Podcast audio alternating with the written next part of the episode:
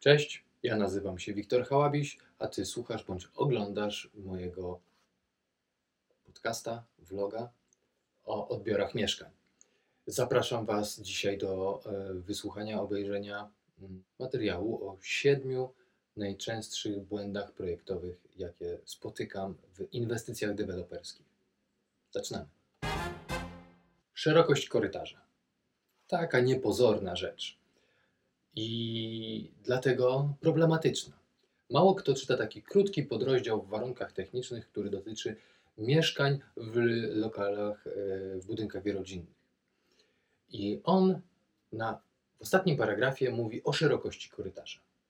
Pierwszy punkt mówi o tym, że należy go tak projektować, żeby dało się na nim e, no, człowieka na noszach e, przenieść.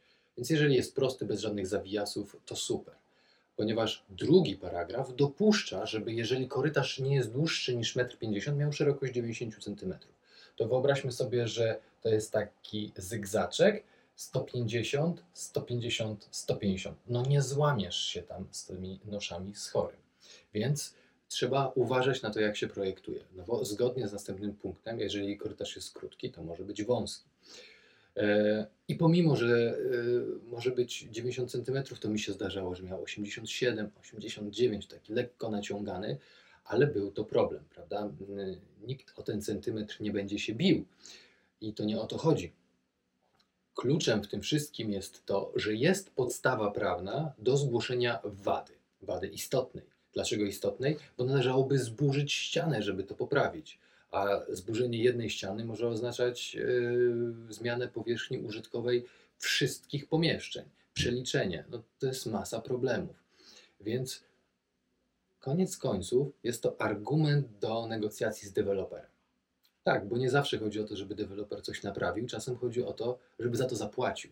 Niekoniecznie finansowo, po prostu dlatego, żeby się nauczył na przyszłość zatrudniać inspektorów nadzoru inwestorskiego, kierowników budów, robót, e, generalnych wykonawców i projektantów, którzy zwracają uwagę na takie niuanse. No z całym szacunkiem, to nie jest trudne, prawda? Oczywiście bywaje, e, bywają, mm, nie można wskazać jednego winnego w całym tym procesie inwestycyjnym, no bo jeżeli projektant zaprojektował 90, a ktoś na budowie zmienił tynki na grubowarstwowe, przez co zamiast 90 jest 87, bo dodali po 1,5 cm na stronę, to nie jest wina projektanta, ale ktoś zaakceptował taką zmianę. No i niestety, czasem takie wpadki się zdarzają. Nie chodzi o to, żeby kogoś z tego powodu biczować, ale żeby wziął za to odpowiedzialność. I o co chodzi? Kodeks cywilny wskazuje nam jednoznacznie, co to za odpowiedzialność i jak z nią postąpić. Chodzi o to, że w sytuacji, kiedy mm, jest wada produktu, kupiłeś telefon, a on nie działa, ma zbitą szybkę, yy, źle spasowane elementy, masz prawo wymienić go na nowy, na produkt wolny od wad. Ale w sytuacji, kiedy dotyczy to mieszkania, to wymiana na nowy, wolny od wad jest trudna. Oczywiście ktoś ci może zaproponować inne mieszkanie, no ale nie, ty chcesz właśnie to. Ty chcesz identyczny telefon. Mm, I wtedy pojawia się sytuacja, że jest konieczność naprawy. Wiadomo, naprawiany element to już nie jest nowy element, no ale jakoś trzeba z tej sytuacji wybrnąć. I tutaj może się okazać, że naprawa jest ekonomicznie nieuzasadniona. No i znowu y, wracamy do sytuacji, że jeżeli naprawa jest droższa niż wyprodukowanie nowego, to lepiej dać nowy, a ten sobie wziąć na części, rozebrać czy poddać testom jakimś ale jesteśmy w mieszkaniu. Co w sytuacji, kiedy e, naprawa jest nieekonomiczna, problem użytkowy jest nieznaczny, to należy nam się zadośćuczynienie. I o to właśnie chodzi. Ktoś bardzo rozsądnie zapisał, że mamy prawo dojść z deweloperem do jakiegoś porozumienia. Zadośćuczynieniem może być rekompensata finansowa jakaś wymiana, barter to się chyba nazywa, że e, ja nie zgłaszam tej usterki, albo inaczej, odpuszczam tą usterkę, przecież ją zgłosiłem, mm, a w zamian, nie wiem, dostanę klej do płytek, e, talon na zakupy w, w, w sklepie budowlanym. Mm, Czy wezmę e, zakupy na fakturę na dewelopera, a on mi zwróci, a sobie to wrzuci w koszta.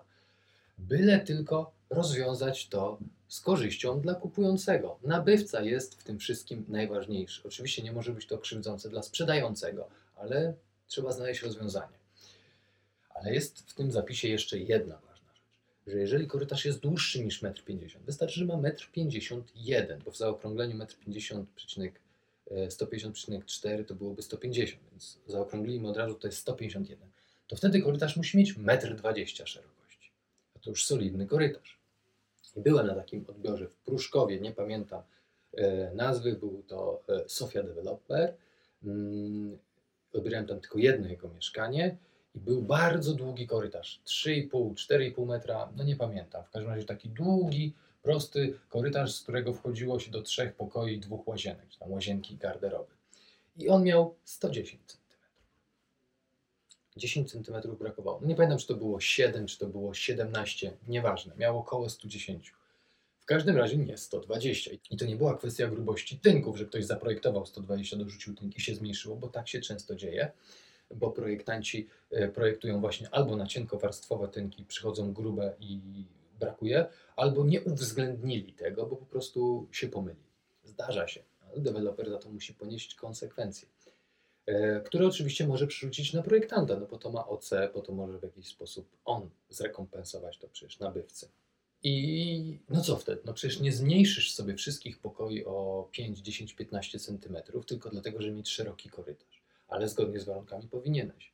I tutaj znowu wysłałbym pismo do ministerstwa, dlaczego właśnie 120, a nie 110 i z czym to jest związane. Przepisy przeciwpożarowe, komunikacja, że gdyby się paliło, to jedno w lewo, drugie w prawo, żebyśmy się nie pozabijali.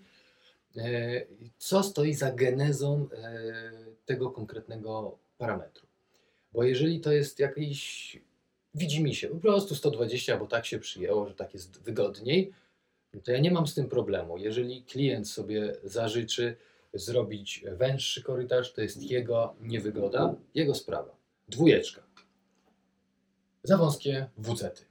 Warunki techniczne wskazują, że jeżeli WC jest wydzielonym pomieszczeniem, e, potrzebuje przed kibelkiem mieć przestrzeń 60 na 90. Co więcej, warunki techniczne mówią tylko o takim wydzielonym kibelku, tak jak kiedyś w blokach albo na parterze w mieszkanku, że jest tylko kibelek. I w takim pomieszczeniu musi się znajdować jeszcze umywalka. I ta umywalka nie może zabierać nam tej gwarantowanej przestrzeni wygodnej przed kibelkiem. Kto miał taki kibelek w starym budownictwie, wie, że 60 na 90 przed kibelkiem to chcielibyśmy mieć. Tam się stało przy tych drzwiach przyklejonym, się podciągało portki, a tu i tak za ciasno. Natomiast e, obecnie warunki zakładają, że musi być ta przestrzeń. Oczywiście, jak ktoś sobie wstawi wielką umywalkę, pomniejszy sobie tą przestrzeń, no to sobie pogorszył, ale jeżeli mu wygodnie i tak jest ok, to nie ma sprawy. Natomiast projektant musi zaprojektować tak, żeby to było. I bardzo często zapominają o tych kilku centymetrach, które zabiera tynk. A wy na to jeszcze położycie płytkę i robi wam się 85 centymetrów szerokości. Nikt z tego powodu nie umrze, ale ja jestem po to, żeby wskazać wam błąd, a wy za niego możecie coś od dewelopera sobie wynegocjować. Mm, Chciałbym tylko wspomnieć jeszcze o jednej rzeczy, bo ja często o tym mm, też mówię w przypadku, kiedy mamy e, miskę ustępową, ten WC w dużej łazience. Dużej, ponieważ niektóre łazienki są tak małe, że przed tym kibelkiem nie ma miejsca. Jest wciśnięty gdzieś tam koło wanny, szerokość 70 cm, żeby tam podejść. No pewnie, że się da. No to bardzo wygodny kibel, ale mnie architekci, pracowałem w pracowniach, nauczyli, że te 60 na 90 jest święte i ma być wszędzie. Jak masz kibelek dla niepełnosprawnych, to masz tam mieć miejsce 150 na 150, żeby ta osoba na wózku tam mogła manewrować. Ale kiedy wchodzisz do zwykłego WC-tu, to te 60 na 90 przed kibelkiem już ci nie jest potrzebne. Tam po prostu ktoś założył, że ta przestrzeń jest. I będę takie uwagi zgłaszał, pomimo że warunki techniczne precyzują, że chodzi tylko o WC-ty yy, zwykłe.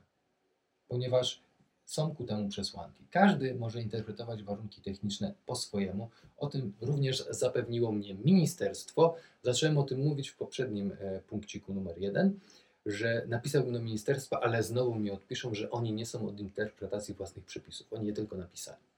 Więc To my jesteśmy od interpretacji tych przepisów. I ja je tak interpretuję i życzę sobie, żeby wszyscy myśleli podobnie. Punkt numer 3. Kolizje instalacji. No tu już jest kwestia koordynacji prac projektowych i tak samo prac na budowie. No bo jeżeli przyjdzie elektryk, położy przewody, a potem ktoś na nich powie pod gniazdko, a potem przyjdzie e, hydraulik i powiesi na nim e, grzejnik, no to kto zrobił błąd? Jeden i drugi zrobił zgodnie z projektem. Tylko nikt ich nie zachęcił do samodzielnego myślenia, nie zapłacił odpowiednich pieniędzy, żeby chciało im się zgłosić e, kolizję. Przyjdzie po prostu inspektor od instalacji i będzie się głowił. A jeżeli inspektor od instalacji tego nie wyłapał, to pro, prosiłbym zwrócić mu na to szczególną uwagę, gdyby znowu miał pracować dla danego dewelopera. Kiedy ja przychodzę i próbuję podnieść klapkę od gniazdka w łazience, w którym chcę sprawdzić, e, czy jest prąd, a grzejnik mi to uniemożliwia, to ktoś się pomylił. E, no zdarzają się takie sytuacje, tak? E, tak samo krzyżujące się instalacje. My tego zwykle nie widzimy, ale ja czasami odbieram lokale, są takie odbiory wstępne w międzyczasie, gdzie widać na przykład jeszcze nieotynkowaną ścianę. I patrzę tam, doprowadzenie wody, doprowadzenie prądu. Jest zakaz skrzyżowania się instalacji, jest to napisane w warunkach technicznych, ale mi to nie przeszkadza. Tak samo jak jest kwestia prowadzenia instalacji poziomo bądź pionowo do e, prostopadle bądź równolegle do krawędzi ścian. Więc owszem, jeżeli mam skośną, bo mam schody, to mogę sobie tam poprowadzić przewód do oświetlenia schodów pod skosem, tak? Ale w sytuacji, kiedy mam prostą ścianę, no to prowadzę prosto przewody, a nie po skosie, bo mi tak wygodnie. Tam jeszcze jest potem odwołanie do normy, gdzie staramy się, żeby zawsze przewody szły górą poziomo, a w dół pionowo, a nie dołem gdzieś tam, ale to jest dobra praktyka budowlana. Tak samo za grzejnikiem potrafi mi się znaleźć wentylacja. No to to jest zupełny absurd, bo wentylacja zamiast wysysać powietrze z pomieszczenia, to wyciąga mi powietrze z grzejnika. No to jakoś tam rozmieścić rozsądnie albo e, włącznik światła jest na zbyt wąskiej e, ściance, czyli na przykład wchodzimy do łazienki, mamy taką wąską ściankę 10 cm, tam powieszony włącznik, ale czasami ta ścianka ma 7 cm i włącznik wystaje. Mm, jeżeli chodzi o stolarkę, błędy projektowe są na przykład kolizją, czyli za mało odsunęliśmy drzwi bądź okno od ściany i po otwarciu uderzają klamką o ścianę. Oczywiście lepiej klamką o ścianę niż ramą o glif, ale w sytuacji, kiedy mamy drzwi wejściowe do lokalu, to chcemy, żeby one po otwarciu otwierały się pod kątem 90 stopni, a druga sprawa to, żeby nie zawężały otworu, bo jak się nie otworzą pod kątem 90 stopni, to zawężają nam światło otworu przejścia pomiędzy ościeżnicą a elementem e, drzwi, czyli skrzydłem i tam ma być 90 cm. Nie ma, to błąd. Tak samo, e, no nie wiem czy to już błąd projektanta, ale czasem są e, drzwi za niskie, że światło otworu drzwi wejściowych do lokalu nie ma 200 cm po zamontowaniu progu, który jest elementem całości, tak jak skrzydło jest wyposażeniem. Nie? Inna rzecz to na przykład nadproża za nisko. Nie? Jak jest 205, to jeszcze jakoś można to wytłumaczyć mm, założeniami projektowymi, ale jak jest 203, y, to już jest błąd. Takim standardem wygodnym jest 209,5, 210. Wtedy położymy sobie typową podłogę i mamy standardowy otwór pod najczęściej kupowane ościeżnice regulowane. No niektórzy dają tam 212, 214, lepiej w tą stronę niż w dół, no bo łatwiej jest obniżyć to jakimś tam kawałkiem karton gipsu, ale też nie chcemy, potem nam pęka. Często też projektanci nie projektują nawiewników albo zaprojektują nawiewnik w łazience, gdzie nie jest potrzebny. Nawiewnik to jest takie ustrojstwo w oknie albo koło okna, które nam wpuszcza świeże powietrze. Chodzi o to, że okna są tak szczelne, że gdyby je zamknąć, zostawić mieszkanie na miesiąc zamknięte, to byśmy mieli pleśń. I on ma wpuszczać nam na, e, powietrze do środka, które nam potem wyciągnie wentylacja, mamy zapewnioną cyrkulację, świeże powietrze, głowa nie boli nawet jak śpimy. No i y, często nie projektują czegoś takiego, bo jak mamy rekuperację, czyli zamknięty obieg powietrza wyciągany, no to nie potrzebujemy tego mm, nawiewu, bo nawiew jest realizowany przez taką puchę, dużą, duże urządzenie na zewnątrz, on sam wyciąga powietrze i wyrzuca i wciąga świeże.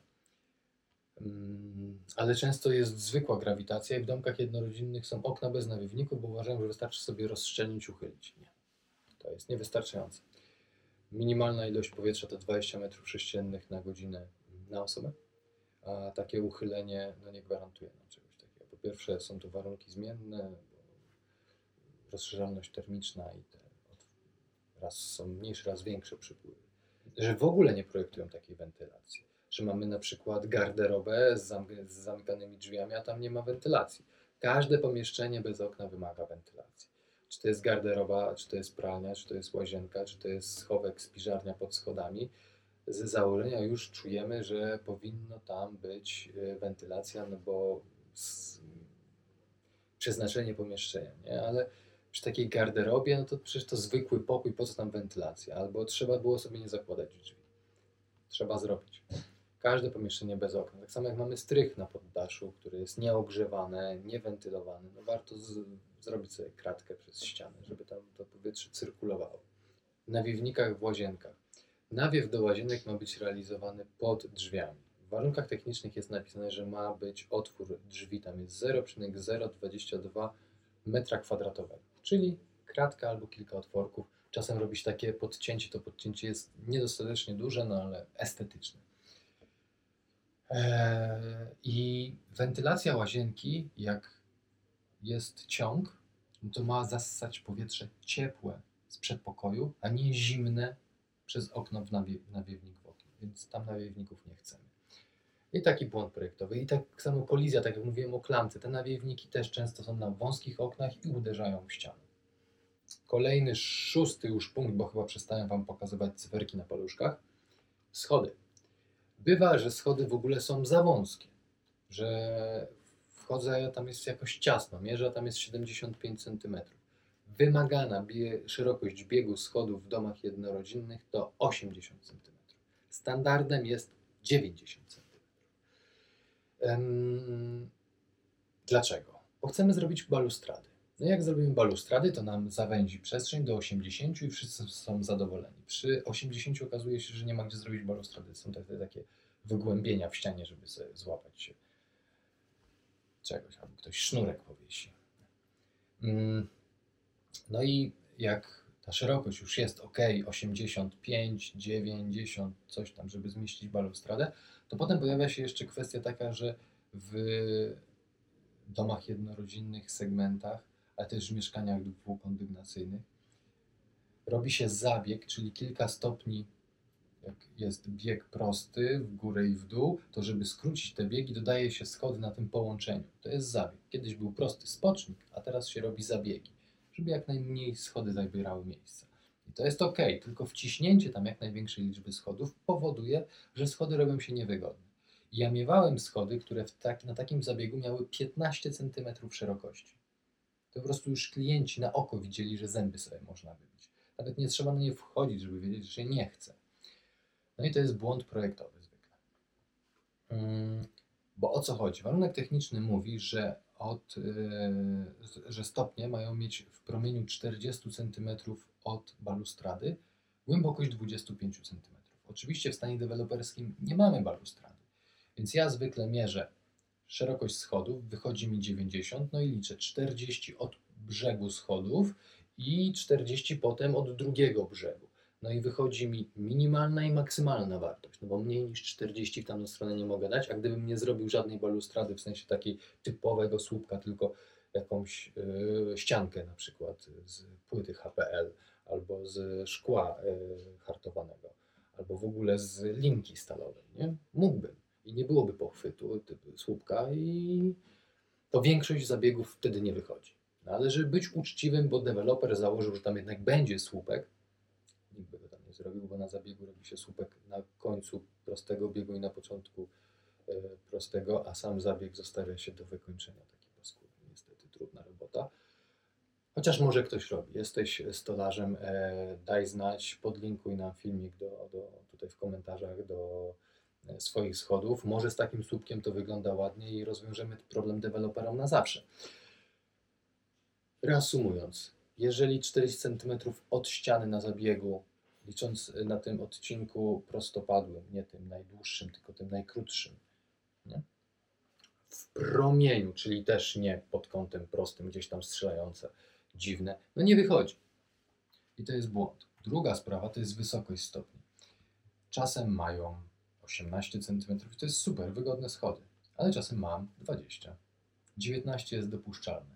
Jeżeli jest wyższy, to ja sam czuję, że po trzech stopniach już się wspinam, że to jest drabina. Nie chcę tak. E, I też głębokość stopni. No tu akurat, jeżeli ktoś sobie wykańcza trepem drewnianym, to trep drewniany ma nosek, więc może wymusić tą długość 25 cm, bo jest wymagana. Natomiast gdyby ktoś chciał sobie to obłożyć płytkami na gotowo, nie ma jak. Mikrocement, nie ma jak. Wykładzina, bo nie stać nas na schody.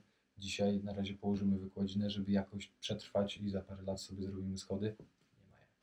Miejsce postojowe. Oj, moi kochani, właśnie w poprzednim filmie mówiłem, że mam drobne zaległości, bo nie narobiłem zdjęć. Park Skandynawia od Skanska. Oglądam już trzeci etap. I cały czas jest ten sam problem. Dostali pozwolenie na budowę przed wejściem w życie nowych warunków technicznych, które wymuszają szerokość miejsc postojowych 2,5 na 5 metra. A oni byli na starych, gdzie wymuszało 2,30 na 5 metrów. I okej, okay, no, z, z, zrobili, budują, jeszcze przez 5 lat tam będą budować i wszystkie miejsca będą za wąskie. Więc jeżeli macie duży samochód, to od razu Wam odradzam to miejsce. Ale identyczna sytuacja jest na innych inwestycjach. Pamiętam, e, robiliśmy odbiór mm, i e, tata klientki e, pojechał, wjechał sobie do garażu, okazał się, że nie jest w stanie tam zaparkować. Zrobił to specjalnie, bo chyba córka powiedziała, że ona tam nie zaparkuje, to on wjechał swoim, okazało się, że tragedia. Że 2,30 przy samej ścianie. Spieszę Wam wyjaśnić, że warunki techniczne sprzed 2018 roku, ale nie jakieś strasznie stare, że z 2002, wskazywały, że miejsce może mieć 2,30, ale od boku auta do ściany ma być 50 cm. I teraz pytanie, jakiego auta? Załóżmy Skoda Fabia, taki mały, typowy samochód, który ma 1,50 m. Czyli jak postawimy go na środku, to do ściany, która będzie koło naszego miejsca, musi być 50 cm, czyli wychodzi nam na to, że miejsce musi mieć 2,40 szerokości, 10 cm od linii. A oni narysowali na samej ścianie. Za małe miejsce. No ale dobra, to jakiś tam przypadek, prawda? No te 10 cm, ale miejsce miało 2,30. Super wypas. Nie zawsze. Byłem na odbiorze w innej inwestycji, E, gdzie miejsce miało być 2,30, bo długo się blok budował. No, zdarza się, tak? Dostał pozwolenie w 2012, oddanie było w 2021, bo to też było jakiś czas temu. I miejsce było e, pomiędzy słupami 3. I moja klientka miała środkowe miejsce, które w środku miało 2,26, czyli nie 2,30. Zmierzyłem od słupa do słupa. No, no nie, no, tamci mają 2,30, jej zabrakło, to mam mniej. No ale znowu powiecie, że to jakieś stare widzi mi się. No to wróćmy do Park Skandynawia Skanska. Byłem na odbiorze w tym tygodniu i mój klient miał właśnie takie miejsce, że przy ścianie. No ale ta ściana to był słup, potem kawałek ściany i potem ściana, więc tak naprawdę w najszerszym miejscu odległość od ściany swojego miejsca 2,30 miał ponad 20 cm. To jest ok. W najwęższym miejscu miał 11 cm, co znowu mówię e, propos tych przepisów, jak postawisz Skodę Fabię, to 50 cm od boku auta wychodzi, że właśnie te 10 cm od linii on miał 11, więc przepis spełniony dla Skody Fabii. Obyś nie jeździł Superbem, bo wtedy musisz mieć 2,50 i 10 cm do ściany. Ale mówię, że to dziwne jest i że zmierzę od ściany do ściany pomiędzy miejscami, bo tam oczywiście były dwa czy trzy miejsca. No i nie wychodzi 2,30 na każdego. Czyli przesunęli się w tamtą stronę, dając mojemu sąsiadowi więcej, mojemu klientowi więcej miejsca. Super, ale jego sąsiad ma słup na miejscu. Wchodzi mu 10 cm słup na jego miejsce postoju.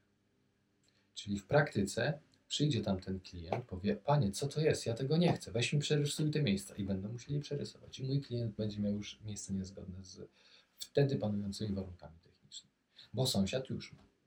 No po prostu tak mnie to wpienia. A większość deweloperów, którzy budowali na starych szerokościach miejsc postojowych, daje Wam 2,50. Oczywiście 2,50 narysowane na ścianie, ale to dalej spełnia tamte warunki techniczne. Tylko, że jak masz na przykład środkowe miejsce i masz 2,50, a nie 2,30, no to masz w nosie to, czy ktoś tam jest, czy nie jest. Tylko, że jak ktoś ma 2,30 przy ścianie, no to wiadomo, że nie zaparkuje przy ścianie, tylko przy linii. I ty wsiadając będziesz jak przy ścianie parkował. No, no po prostu. Bardzo mnie to drażni. Innym przykładem błędów projektowych przy miejscach postojowych są garaże e, w domach jednorodzinnych. E, podobny problem może występować przy wielorodzinnych, ale rzadko. Chodzi o wysokość nad miejscem postojowym. Wasz obrys 2,50 na 5, dzisiaj obowiązujący, jest święty do wysokości 2 metrów. Nic nie może się znaleźć w tym obrysie. E, żadna instalacja, żaden, e, nie wiem, jak macie dom jednorodzinny, to jakieś są bramy garażowe, tam cała ta instalacja od tej bramy ma być powyżej. Cały stelaż, który na tym się, prowadnice, wszystko, silniczek, powyżej 2 metrów, nie może być poniżej. Następnie jest konstrukcja, czyli że strop nie może być niżej niż 2,20. Z tym stropem czasami jest właśnie problem, że jak masz y, miejsce w garażu wielorodzinnym przy słupie, to że nad tym, dookoła tego słupa jest taka odsadzka betonowa, która podtrzymuje strop, bo tam są po prostu takie siły, że musieli dać więcej betonu, żeby to się tam wszystko pogodziło. E, no i czasami tam brakuje, że tam nie ma 2,20, jest nie wiem, 2,17. Albo ocieplą e, kawałek stropu, bo pod, u góry jest czyjeś mieszkanie, no i do tego jest tam 2,15. No i tutaj można dyskutować. Ale w domach jednorodzinnych jest hit bo często schody wchodzą nam w e, miejsce postojowe, w garaż. No i nagle się okazuje, że jaki jest ten spocznik, który jest na wysokości 1, 1,50 m, wchodzi Wam w miejsce postojowe. Czyli już nie mówimy, że brakuje 3 cm. Brakuje metra. Oczywiście, parkując przodem, jeden narożnik garażu będzie samochód pod schodami maską, nie? Nie mój mój by się nie zmieścił. Komuś to przeszkadza? Mi. Warunki techniczne. Budynek nie spełnia warunków technicznych. Wszystkie miejsca postojowe należy wynieść na zewnątrz, no bo tam nie ma przestrzeni na zgodnie z warunkami się nie da. E, wszystkie miejsca mają znaleźć się na zewnątrz. Powierzchnia biologicznie czynna. Nie da się. Połowę bloków skasować. Ale to jest po prostu wszystko pic na wodę. Ludzie mają uprawnienia, ludzie mają odpowiedzialność i Nikt sobie z tego nic nie robi. Ja czasem trafiam na klientów, którzy jak wejdą do swojego lokalu i okazuje się, że połowa usterek jest tej rangi. Czekasz na dom dwa lata, zapłaciłeś kupę pieniędzy, masz już projekt, masz wykonawcę, nic tylko się wprowadzić i czekać, aż minie gwarancja, żeby to sprzedać i się wyprowadzić dalej. Ale wiecie, część deweloperów w ogóle sobie z tego nie zdaje sprawy. Jak zostaną uświadomieni, no to kolejna inwestycja będzie lepsza. Ale są też tacy deweloperzy, że jak w przypadku tych drzwi i korytarzy powiesz im, kolejne etapy budują tak samo. Po prostu mają to gdzieś. Bo przyszedł raz, drugi, trzeci Wiktor, wskazał usterkę, klient usłyszał, machnął ręką. Więc z całym szacunkiem, ale branża jest taka, jaką my ją tworzymy. Wy pozwalacie, ja też pozwalam. I tym przemiłym akcentem kończę 7 grzechów deweloperów y, w kwestiach projektowych y, mieszkań deweloperskich. Mam nadzieję, że Wam się podobało, a ja lecę do Zielonki zobaczyć kolejny bubel. Tak został zaanonsowany. Dzięki, do zobaczenia w kolejnym odcinku, usłyszenia w podcaście. Cześć!